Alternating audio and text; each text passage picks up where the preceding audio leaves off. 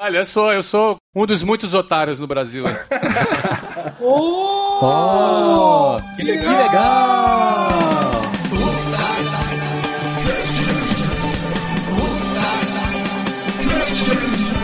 Que legal!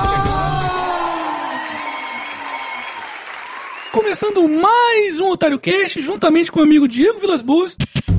E hoje vamos conversar com ele, que é um dos empresários brasileiros mais bem-sucedidos e admirados do mundo. Só pra vocês terem uma ideia, ele fundou com cerca de 20 mil reais emprestados no cheque especial a Wise Up e se tornou a maior escola de inglês para adultos na América Latina. E hoje é um império bilionário. Tornou-se escritor de best-seller com o livro Geração de Valor, virou dono de time de futebol nos Estados Unidos, o Orlando City, que aliás joga o jogador Kaká da seleção brasileira, fundou o meusucesso.com e é um dos maiores estimuladores do empreendedorismo que existe nesse país. Flávio Augusto da Silva é o nosso convidado de hoje. Flávio, muito obrigado por ter aceitado o convite. É uma grande honra estar com você aqui, cara. E aí, rapaz, como vai? Tranquilão? É um prazer para mim estar aqui também. Flávio, você veio da periferia do Rio de Janeiro, muitas adversidades, pouquíssima grana, mas mesmo assim você conseguiu vencer e já nos seus 20 e poucos anos de idade você já tinha feito o seu primeiro milhão. Isso na década de 90, o que em valores atuais já daria uns 10 milhões fácil. E que para muita gente já seria o suficiente para se aposentar sem muitos problemas. Mas você continuou e vendeu a WhatsApp em uma das maiores transações financeiras da história da área da educação, por quase um bilhão de reais. E mesmo assim, ainda continua trabalhando e empreendendo. A pergunta que eu quero fazer é, por quê? Qual o seu limite, cara? Aonde você quer chegar? Mas na realidade, eu assim, eu não trabalho pela grana, não é? Hum. Eu não trabalho por dinheiro. Muita gente acha, quando me ouve falando isso, acha ah, um pouco demagógico e tal. Tô dizendo que o dinheiro é ruim. Tô dizendo que eu não gosto de ganhar dinheiro. Aliás, eu acho que o dinheiro ele é como se fosse aquele ponto que você ganha num videogame quando você tá jogando. Sim. Eu sou aquele tipo de cara que sempre gostou de videogame e sempre me diverti jogando videogame. E o ponto era uma consequência. Sim. Então trabalhar, empreender, criar, inovar, para mim é um grande divertimento. Não é nenhum sacrifício. Na realidade, é interessante que por trás de uma pergunta que você acabou de fazer para mim agora, é como se trabalhar fosse apenas uma necessidade. Hum. E para mim trabalhar, ela não é uma necessidade do ponto de vista financeiro. É uma necessidade porque eu gosto, é aquilo que eu gosto de fazer, gosto de produzir, gosto de empreender. Não é nenhum sacrifício para mim. E a grana é bom. Qualquer negócio que eu faça tem que dar dinheiro, tem que produzir, tem que dar lucro, senão não tem sentido. O lucro, ele é uma indicação de que aquilo que você faz gera valor e as pessoas compram aquilo que você vende porque tem valor para elas. E principalmente se for um produto que está gerando benefício para as pessoas, está gerando benefício para a sociedade, e aí você ganha mais força ainda no seu projeto, porque se transforma inclusive numa causa que está beneficiando também outras pessoas. Então, quando tudo isso junto faz sentido na sua cabeça, você vê, se só a grana fizesse sentido, eu estaria me dedicando há quatro anos já no geração de valor, Sim, sim. que é o que eu faço com muito gosto, muito carinho e adoro fazer isso, porque eu vejo valor, vejo propósito, vejo sentido nesse tipo de ação. Então tem um retorno indireto também relacionado a isso. Grande parte do que você disse aí, o fato de eu ter lançado o próprio meu sucesso.com, de eu ter sido eleito o empreendedor mais admirado do Brasil, o segundo maior do mundo. Não é pouca coisa não, né? Sim. Aliás, eu gostei mais do título jovem do que, do que o título bilionário. não é? Depois dos 43 anos, não é toda hora você- leva esse título, né? Enfim, isso tudo eu acho que inclusive é resultado. A própria best-seller do Geração de Valor é o livro de negócio mais vendido do Brasil em 2015. Inclusive, todas essas coisas que eu acabei de citar, eu acho que aconteceram por causa do Geração de Valor. Eu fiz de graça por quatro anos, mas acabei tendo também esse retorno do livro. Por exemplo, eu doei o dinheiro. Ganhei uma boa grana. Tô ganhando uma boa grana de direitos autorais e eu tô doando para projetos sociais, porque eu acho que, de novo, não tenho nada contra ganhar dinheiro, mas do Geração de Valor eu prefiro não ganhar dinheiro do Geração de Valor. É uma opção pessoal que eu fiz. Mas acima de tudo, faço o que eu gosto, sou feliz no que eu faço, tenho um prazer em fazer isso e tenho um prazer muito grande que é de estimular as pessoas também a enxergarem o trabalho por outro ângulo, enxergarem a vida fora da caixa, enxergar também que o empreendedorismo é uma opção muito melhor, muito mais interessante do que aquela de trabalhar 30 anos depois de viver dependendo do INSS.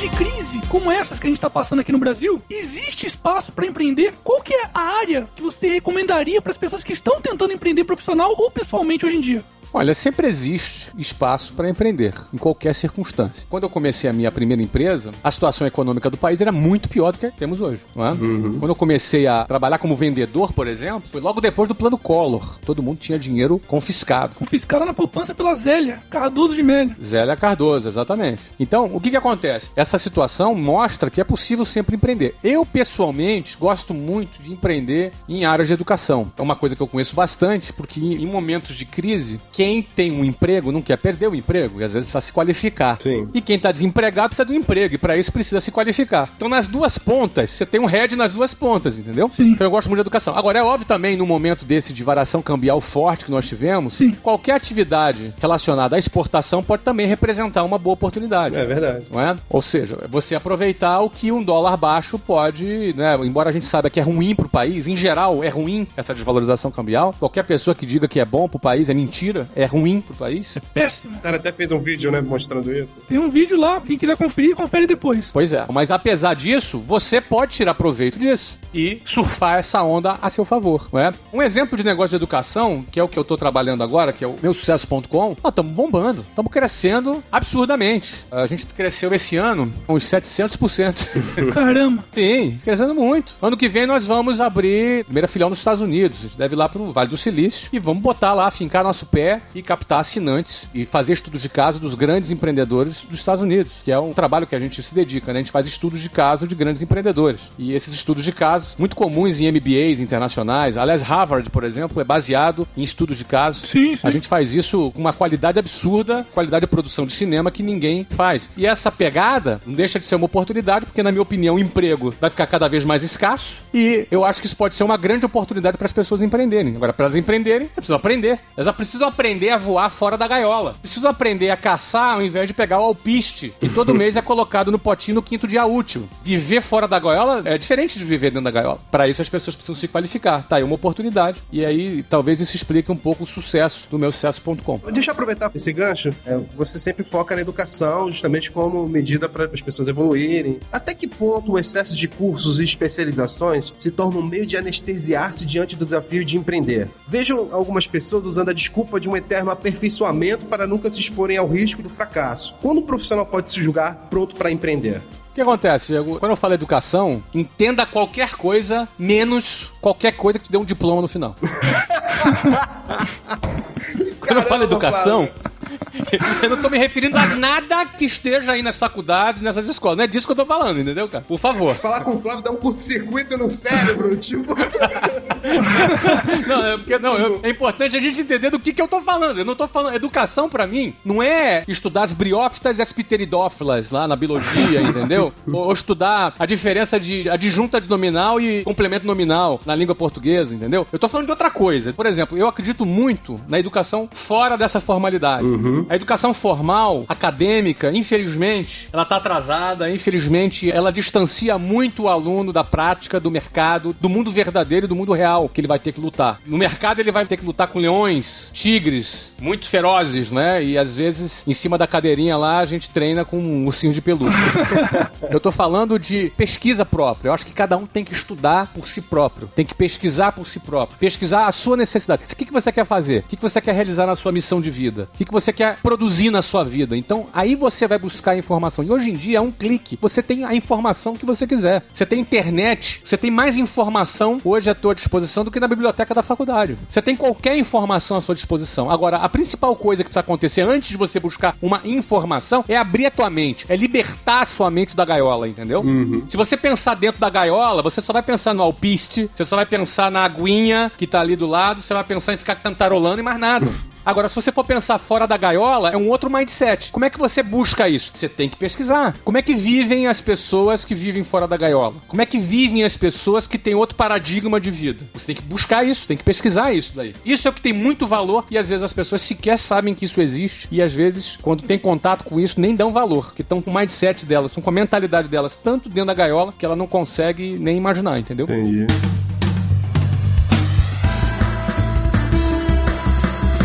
Flávio, mudando um pouco de assunto, você se considera um personagem? Esse Flávio Augusto empreendedor que a gente está acostumado a ver nas palestras, nos vídeos, nas redes sociais, ele é um personagem ou é você mesmo? É uma pergunta muito interessante. Eu nunca tinha respondido essa pergunta, mas eu vou dizer que sou eu mesmo, sabe? eu não sei se o que as pessoas criam na cabeça delas, de fato, seja eu, entendeu? As pessoas podem até criar personagens, hum. não é? Eu sou uma pessoa normal, uma pessoa comum, como qualquer outra pessoa, mas eu sou autêntico. Tudo que eu escrevo é autêntico, o que eu falo é autêntico. Então, assim, eu não represento um personagem, não. É realmente essa porcaria que vocês estão vendo sou eu mesmo. Parece que a sua vida pessoal e profissional sempre estão misturadas. Você não tem medo de expor sua vida pessoal e ser analisado pela sua vida pessoal, pela profissional? Ou é tudo a mesma coisa? Eu não acredito em separação em vida pessoal e vida profissional. Isso é um, um jargão de pessoas que têm um envolvimento muito pequeno na sua própria missão de vida. Eu acredito em missão de vida e dentro da minha missão de vida eu tenho tanto minha família, meus desejos pessoais, é, meus negócios, mas tudo isso é parte de uma única coisa, minha missão de vida. Então eu não tenho vida profissional e vida pessoal, eu não tenho duas vidas, eu tenho uma vida só. é nisso que eu acredito, não é? Então, essa história de separar, isso é coisa de gente que tem emprego, que vai às 8 horas da manhã, vai lá, bate ponto e. É o contrário, ele tem um personagem onde ele puxa saco do chefe, puxa saco do amigo, puxa saco do dono, entendeu? E no fundo as pessoas não conhecem quem é ele. Eu, pra mim é tudo uma coisa só, tá? Eu não tô dizendo que isso tá certo, que eu sou dono da verdade, nem tenho essa pretensão. É assim que eu penso, é assim que eu toco a minha vida. Agora, eu não fico expondo tudo, né? Talvez eu passe um pedaço da minha vida, o que eu acho que é suficiente para poder motivar as pessoas, encorajar as pessoas, assuma algum risco de aparecer algum recalcado, uma pessoa invejosa, ou alguém que vai me julgar dizendo que eu tô fazendo aquilo para aparecer, para me promover. Assim, eu não preciso me aparecer nem preciso me promover, ao contrário. Uma pessoa que atingiu os resultados que eu atingi, geralmente, a maioria dessas pessoas, elas não querem aparecer por questões de segurança. Sim, sem dúvida. Não é? Elas não querem dizer as conquistas que tiveram, que tem medo de ser roubado, tem medo de ser sequestrado, uhum. entendeu? Sua família, não é? Então eu assumo todos esses riscos porque eu entendo que às vezes ao expor algum sucesso que eu apresente, eu quero motivar aquele cara lá, tá do outro lado, entendeu? Eu quero incentivar, eu quero mostrar para aquele cara, que às vezes é um cara que mora na periferia de um grande centro, um Silva como eu, sou Flávio Augusto da Silva, alguém que se sentia como apenas mais um Silva, mostrar que esse cara também pode. Esse cara também é capaz de virar o jogo, de chegar lá em cima, entendeu? Uhum. E de ter as pessoas que um dia desprezaram ele dando tapinha nas costas, puxando o saco dele. Porque é assim que funciona. Sim. Até você chegar ao sucesso, você encontra um monte de críticos, pessoas que duvidam de você e às vezes até te desprezam. Mas depois são as mesmas pessoas que vão puxar o seu saco. né? Então, eu prefiro correr o risco de, às vezes, ser mal interpretado por algum recalcado, a ficar quieto, me protegendo, mas também não tendo a possibilidade de colaborar e ajudar as pessoas como eu me propus a fazer no Geração de Valor.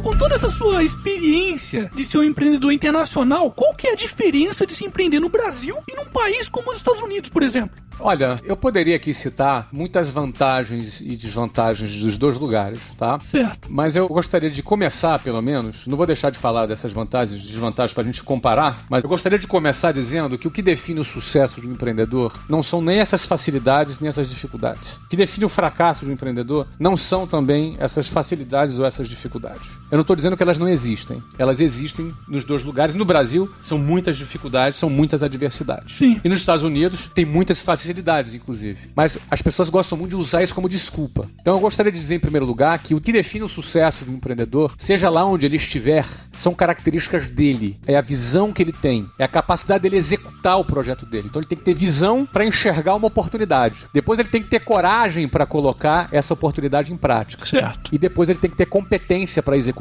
Ou seja, ele pode enxergar uma coisa fantástica, mas não ter a coragem de colocar essa coisa em prática, ou de investir, ou de correr os riscos necessários para colocar essa coisa coisa em prática. Ou às vezes ele até tem coragem, mas na hora do vamos ver, ele não tem competência para executar. Então ele precisa ter visão, coragem e competência. É isso que vai definir o sucesso dele. Eu digo isso porque tem gente tendo sucesso na África e tem gente fracassando nos Estados Unidos. Sim. Tem gente tendo sucesso na Grécia e tem gente fracassando na Inglaterra. Tem gente tendo sucesso no Brasil com toda essa crise e tem gente fracassando lá na Suécia, na Noruega. Ou seja, se nos lugares mais caóticos tem gente dando certo e nos lugares mais prósperos tem gente dando errado, gente fracassando, o que define o sucesso? É o local que a pessoa está? Não. Não é isso que define o sucesso. Então, em primeiro lugar, eu preciso dizer isso. É muito importante que a gente se livre dessas desculpas, porque daqui a pouco a gente fica dando desculpa, ah, não, mas o Brasil tá ruim, não, mas agora é crise, o negócio tá ruim, etc e tal. Aí eu tenho empresa no Brasil que tá detonando, crescendo pra caramba. Sim. Você entendeu? Eu vendi uma empresa no Brasil há dois anos atrás e tava detonando, entendeu? Eu não tenho dúvida alguma que as outras empresas que eu vou vender no Brasil, no futuro, vão valer mais do que a última que eu vendi. Você entendeu?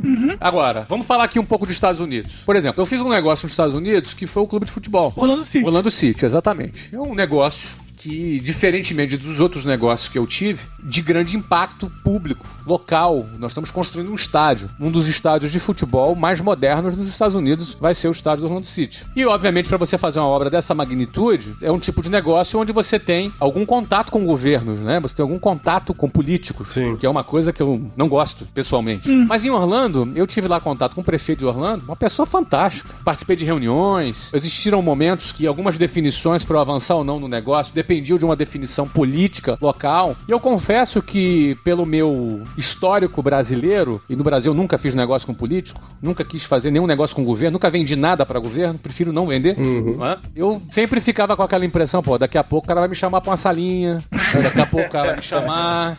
Pediu um É. pichuleco. É, o cara vai me chamar, alguém vai me chamar. Eu falei, bom, vamos estar aqui. Investir em alguma candidatura. Isso. E, cara, olha, nunca foi chamado pra lugar nenhum, nunca fui chamado pra salinha nenhuma. Então, assim, o que eu tenho pra dizer, assim, é impressionante. Eu fiquei bastante impressionado com esse tratamento de políticos que eu tive lá nos Estados Unidos. Quando você fala de esporte, a cultura de esporte é muito desenvolvida já nos Estados Unidos. Então não é por acaso que a gente tá lá com média de 33 mil torcedores por jogo, né? Nós temos um jogo amanhã. Isso é um sonho no Brasil. Nos times de futebol aqui no Brasil não consegue 10 mil. Se conseguir é muito. Não, não, média, tô falando de média. Ó, no nosso jogo de amanhã nós esperamos entre 40 e 40 mil torcedores. Nossa senhora. Não é? E não é por acaso que a MLS é a liga do mundo que mais cresce, tanto em faturamento, quanto em público, como em audiência. Enfim, eu diria, essas são as diferenças. No Brasil é um lugar burocrático. Nos Estados Unidos você abre uma empresa em duas horas, pela internet. é? no, no Brasil você leva, sei lá, quantos meses para abrir uma empresa. Nos Estados Unidos você paga 6% de imposto. Tax sales é 100% de imposto. Depois você paga imposto de renda. Sim. No Brasil você tem impostos em cascata. Agora, outros benefícios nos Estados Unidos, eu vou falar aqui pra vocês e vocês vão dar risada. Principalmente você, otário, que é um cara que gosta muito de números, né?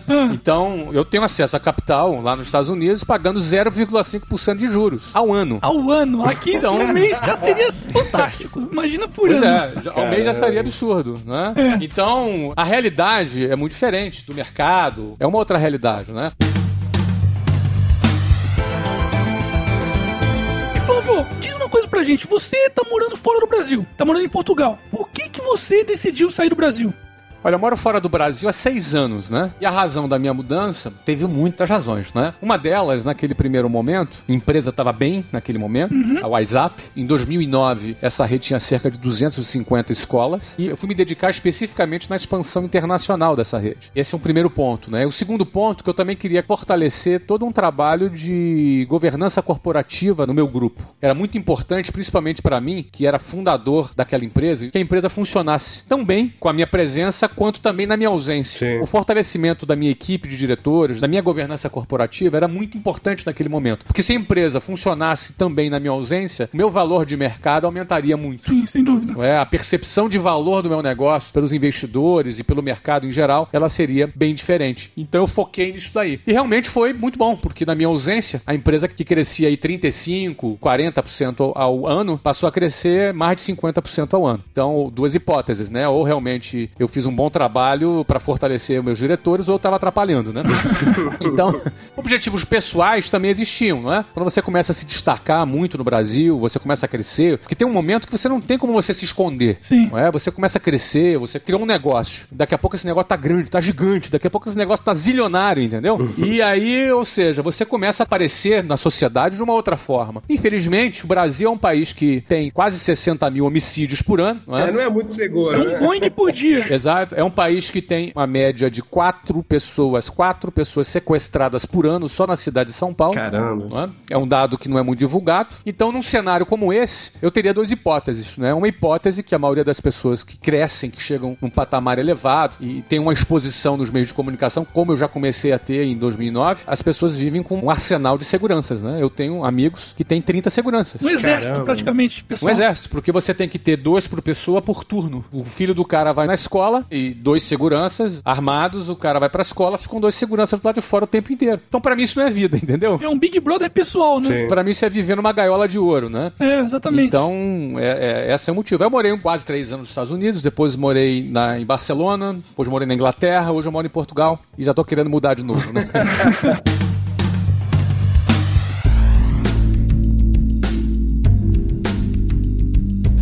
o limite entre ser persistente e se tornar obcecado? Porque tem a história de nunca desistimos dos nossos sonhos, ok? Mas quando persistir se torna algo nocivo ao surgimento de novas possibilidades. É, no fundo, a diferença do obcecado e persistente é que o obcecado ele está disposto a fazer qualquer coisa para atingir o objetivo dele, ainda que passe por cima de valores morais, valores éticos, que prejudique pessoas. Uhum. Não é? é a mesma diferença entre o ganancioso e o ambicioso. Sim, sim. É? Eles caminham na mesma dualidade semântica, não é? Sim. Essas duas questões. Então eu diria para você que eu nunca desisto de um sonho. Não é? Isso não, você não tem que desistir. Eu acho que ninguém deve desistir do seu sonho. Agora, quando é hora de continuar no negócio, quando é hora de fechar. Eu costumo dizer que quando você avalia que o problema está em você, ou seja, você vê pessoas dando certo naquele setor, você vê pessoas eh, dando certo naquela área e você não está dando certo. Se o terreno é fértil, ou seja, se tem outras pessoas dando certo, o terreno é fértil. Se o terreno é fértil, o problema está em você. E se o problema está em você, você deve buscar corrigir o problema. Ou seja, você jamais deve desistir se você está num terreno fértil. Agora, se o terreno ele não é fértil e você ficar persistindo, é burrice. Por exemplo, você vai querer plantar uma semente no asfalto. Não vai, não vai vingar. Sim. Você pode ser positivo, não, eu sou um cara positivo, eu vou plantar uma semente no asfalto, eu sou um cara persistente. Não, você não é persistente nem positivo, você é burro. né? Então, quando o problema está no solo e o solo não é fértil, o problema não está em você. E aí, não é que você vai desistir, você vai trocar de projeto. Eu costumo dizer que minha área é sucesso. Interessante. Minha área não é futebol, não é curso de inglês, empresa de tecnologia. Minha área é sucesso. Eu vou buscar minha realização, certo? Então, quando eu deixo um projeto porque eu acho que ali o terreno não é fértil, eu não estou desistindo. Ao contrário, eu estou persistindo no sucesso. Então, essa é a diferença.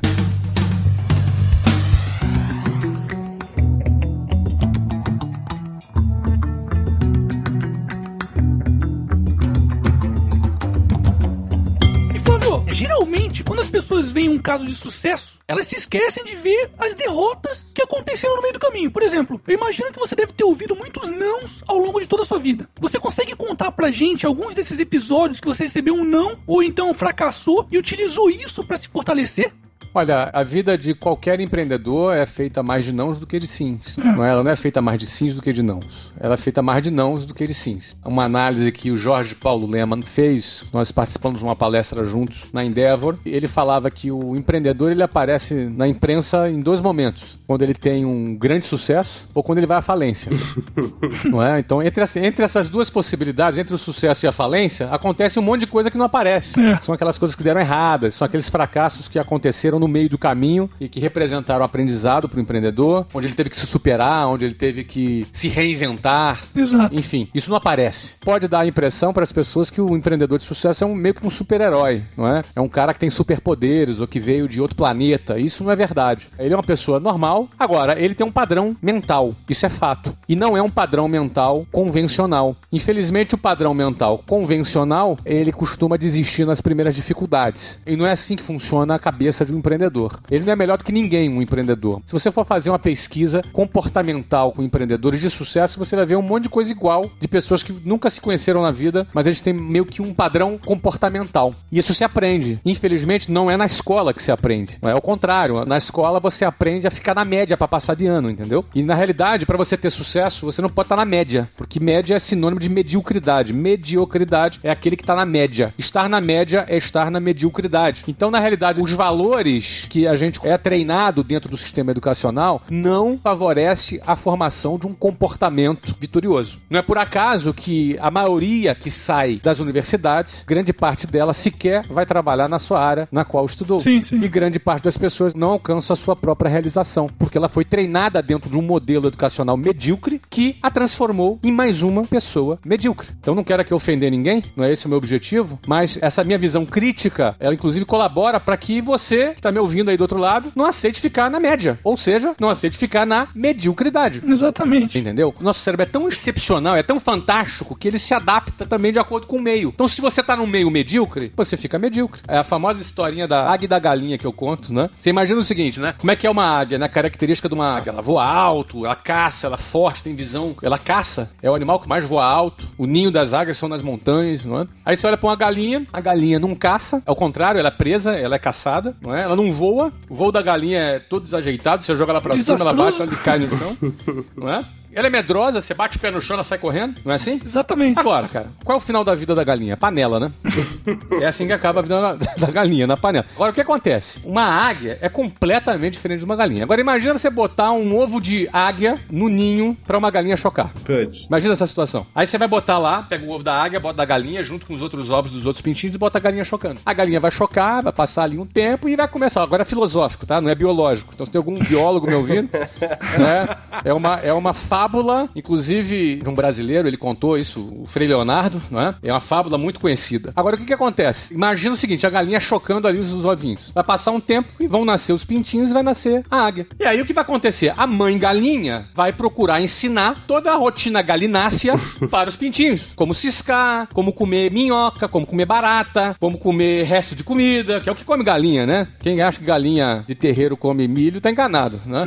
o que que acontece? Aqueles pintinhos vão ficar aprendendo a se tornar uma galinha de sucesso. E aquela águia que acha que é galinha também, aquela águia, ela acha que é um pintinho. Ela não acha que é uma águia. Ela acha que é um pintinho. E tá ali comendo minhoca, tá ali comendo barata. Muito boa Você metáfora. entendeu? Ó, eles vão crescer, aquela águia vai ficar desproporcional ali no galinheiro, um gigante, entendeu? Mas é uma águia que acha que é galinha. Ela não vai voar, ela não vai caçar, ela vai viver como galinha. E tá arriscada essa águia parar na panela também.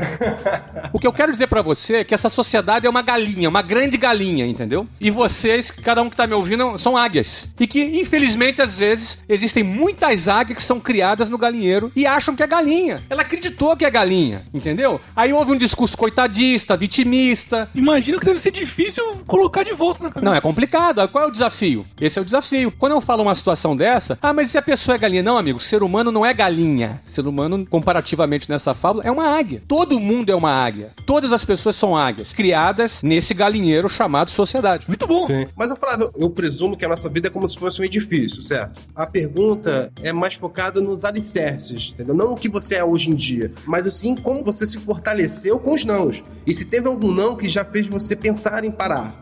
Entendeu? Porque hoje você é um, um empreendedor de sucesso, nós já sabemos que você é isso, você tem sucesso. Mas eu quero saber o Flávio inseguro, eu não quero tanta segurança, eu não quero esse Flávio maravilhoso de hoje em dia. Eu quero saber o Flávio lá adolescente, entendeu? O Flávio jovem, sabe? Essa solidez toda você tem com a experiência que você teve. Eu quero saber os nãos que fizeram você se fortalecer e ter essa certeza toda. Me permita discordar de você, Diego. À vontade. Assim, é, o Flávio adolescente, ele não se comunicava como eu me comunico hoje. A minha segurança tá na minha comunicação, entendeu? Sim. Eu me tornei um comunicador, acabei me tornando um comunicador por conta do trabalho que eu realizei, do líder que eu me tornei, e aí você acaba desenvolvendo comunicação. Certo. É? Na minha adolescência, já que você citou, eu era um cara tímido. Caramba. É, exatamente. Eu lembro da minha infância, por exemplo, eu subindo no palco pra fazer uma apresentação lá com minha turma, eu fiquei tão nervoso de errar e pagar mico, entendeu? E, pô, e passar vergonha em cima do palco.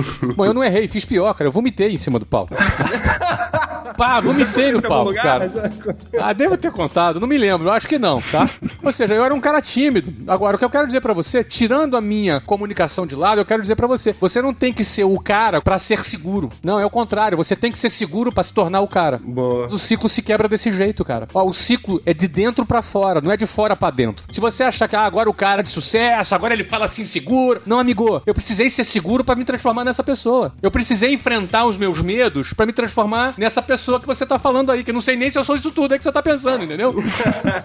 Não é? Eu precisei vencer meus medos pra me tornar essa pessoa. Eu precisei persistir quando a maioria desistiria pra me tornar essa pessoa. Então, não é que eu me tornei essa pessoa, agora eu sou seguro. Pô, peraí. Então, como é que foi a construção? Eu vou usar a mesma metáfora que você usou. Como é que eu vou construir alguma coisa de forma insegura? Sim. Você entendeu? Então, no fundo, a construção de uma vida de sucesso é de dentro pra fora, não é de fora pra dentro. O que as pessoas passam a enxergar é o que está dentro de você. A sua boca expressa o que está dentro de você. O seu comportamento expressa o que está dentro de você. Se você se comporta como uma pessoa insegura, é porque você é inseguro. A insegurança está aí dentro. Você acha que eu não tenho medo? Todo mundo tem medo, cara. Todas as pessoas no mundo têm medo, sem exceção. A diferença é o seguinte: o que, que o fulaninho faz com medo e o que, que você faz com medo, o que, que eu faço com medo, e por aí vai. Você entendeu? Sim. Você acha que foi fácil pro Zuckerberg largar Harvard?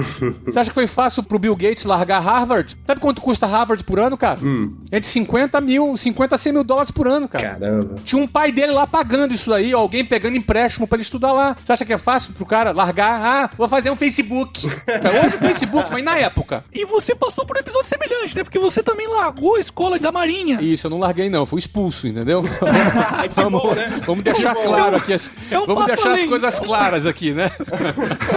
eu não é muito disciplinado, você entendeu? Tô tentando amenizar um pouco. Não, não, não, não, fui expulso. expulso. Não, ainda bem, eu quero agradecer meus companheiros lá que me expulsaram, né? Porque talvez eu estivesse lá. A males que vem pra bem, né? Nada contra. Eu tenho grandes amigos na Marinha, acho que a Marinha é uma instituição super importante. São oficiais da Marinha hoje. Mas, cara, não era para mim. É uma coisa muito formatada. Eu não sou um cara muito formatado. Sim. Então, era muito disciplinado. Aí fui expulso. Mas eu larguei a faculdade, né? Fugi da escola, né? Ciência de computação, né? Na, na, em, uma universidade da... federal que é a ambição de todos os brasileiros, né? Sim, sim. Então, é o que eu te falo. Então, tem que ter coragem, entendeu? Tem muita coragem.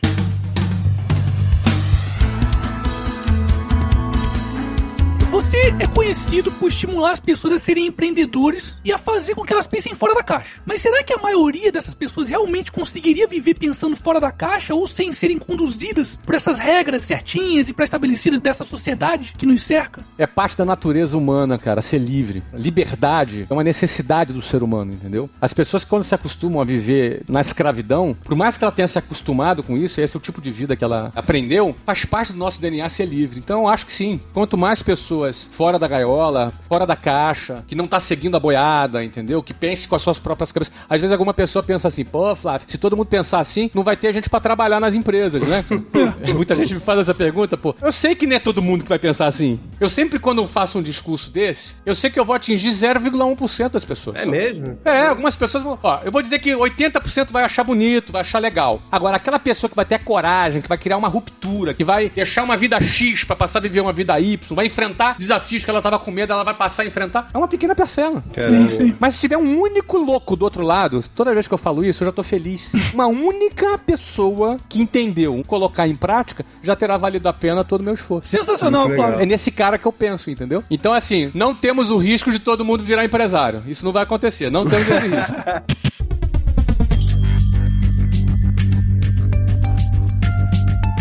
Pessoal, infelizmente, a gente tá chegando ao fim do Otário Cast nesse bate-papo sensacional com o Flávio Augusto. Eu queria agradecer de novo ao Flávio pelo seu tempo, que eu sei que é escasso, tá aqui com a gente. Então, obrigado. E se você quiser deixar suas considerações finais, por favor, ao público que te segue, aos empreendedores, aos futuros empreendedores aí, por favor, suas considerações finais. Legal, Otário, um prazer estar aqui. Diego, um prazer estar aqui com vocês. Quero mandar um abraço a todo mundo que curte aí o Otário Cast e parabenizar também o canal do Otário pelo trabalho de utilidade pública que vem realizando. Obrigado. Para mim é um prazer, assim, eu amo o que eu faço, gosto de fazer isso porque eu acho que pode ajudar as pessoas, assim como eu vim da periferia, era um cara de classe baixa mesmo, andava de ônibus e trem lotado para ir para voltar do trabalho todos os dias, que sei que não é fácil. E eu sei que para sair, para mudar de realidade, tem que ter uma pegada forte. Então por isso que às vezes a minha comunicação é forte mesmo, Sim. porque eu sei que a luta que cada pessoa vive para poder crescer e realizar seus projetos não é uma lutinha não, é uma luta braba. Então a minha comunicação ela procura ser forte assim para poder encorajar e às vezes desafiar aquelas pessoas que às vezes precisam desse cutucão mesmo para poder chegar e realizarem os seus projetos. Enfim, é isso, gente. Ah, aproveitando aqui, vou fazer meu jabá. Você é flamenguista, vascaíno, tricolor, gremista, enfim, nós não somos ciumentos. Orlando City pode ser seu segundo time do coração. Time lá nos Estados Unidos. Eu sou flamenguista, por exemplo, né? Mas aqui cabe mais espaço. A gente não é ciumento. Pode torcer pro Orlando City lá nos Estados Unidos, tá bom?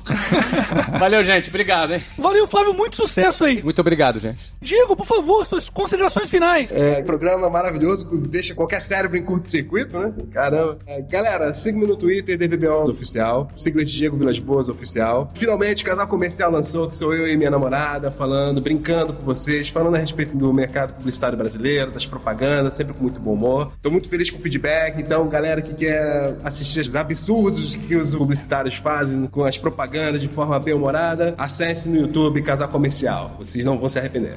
E é isso. Então é isso, pessoal. Fui. Você acabou de ouvir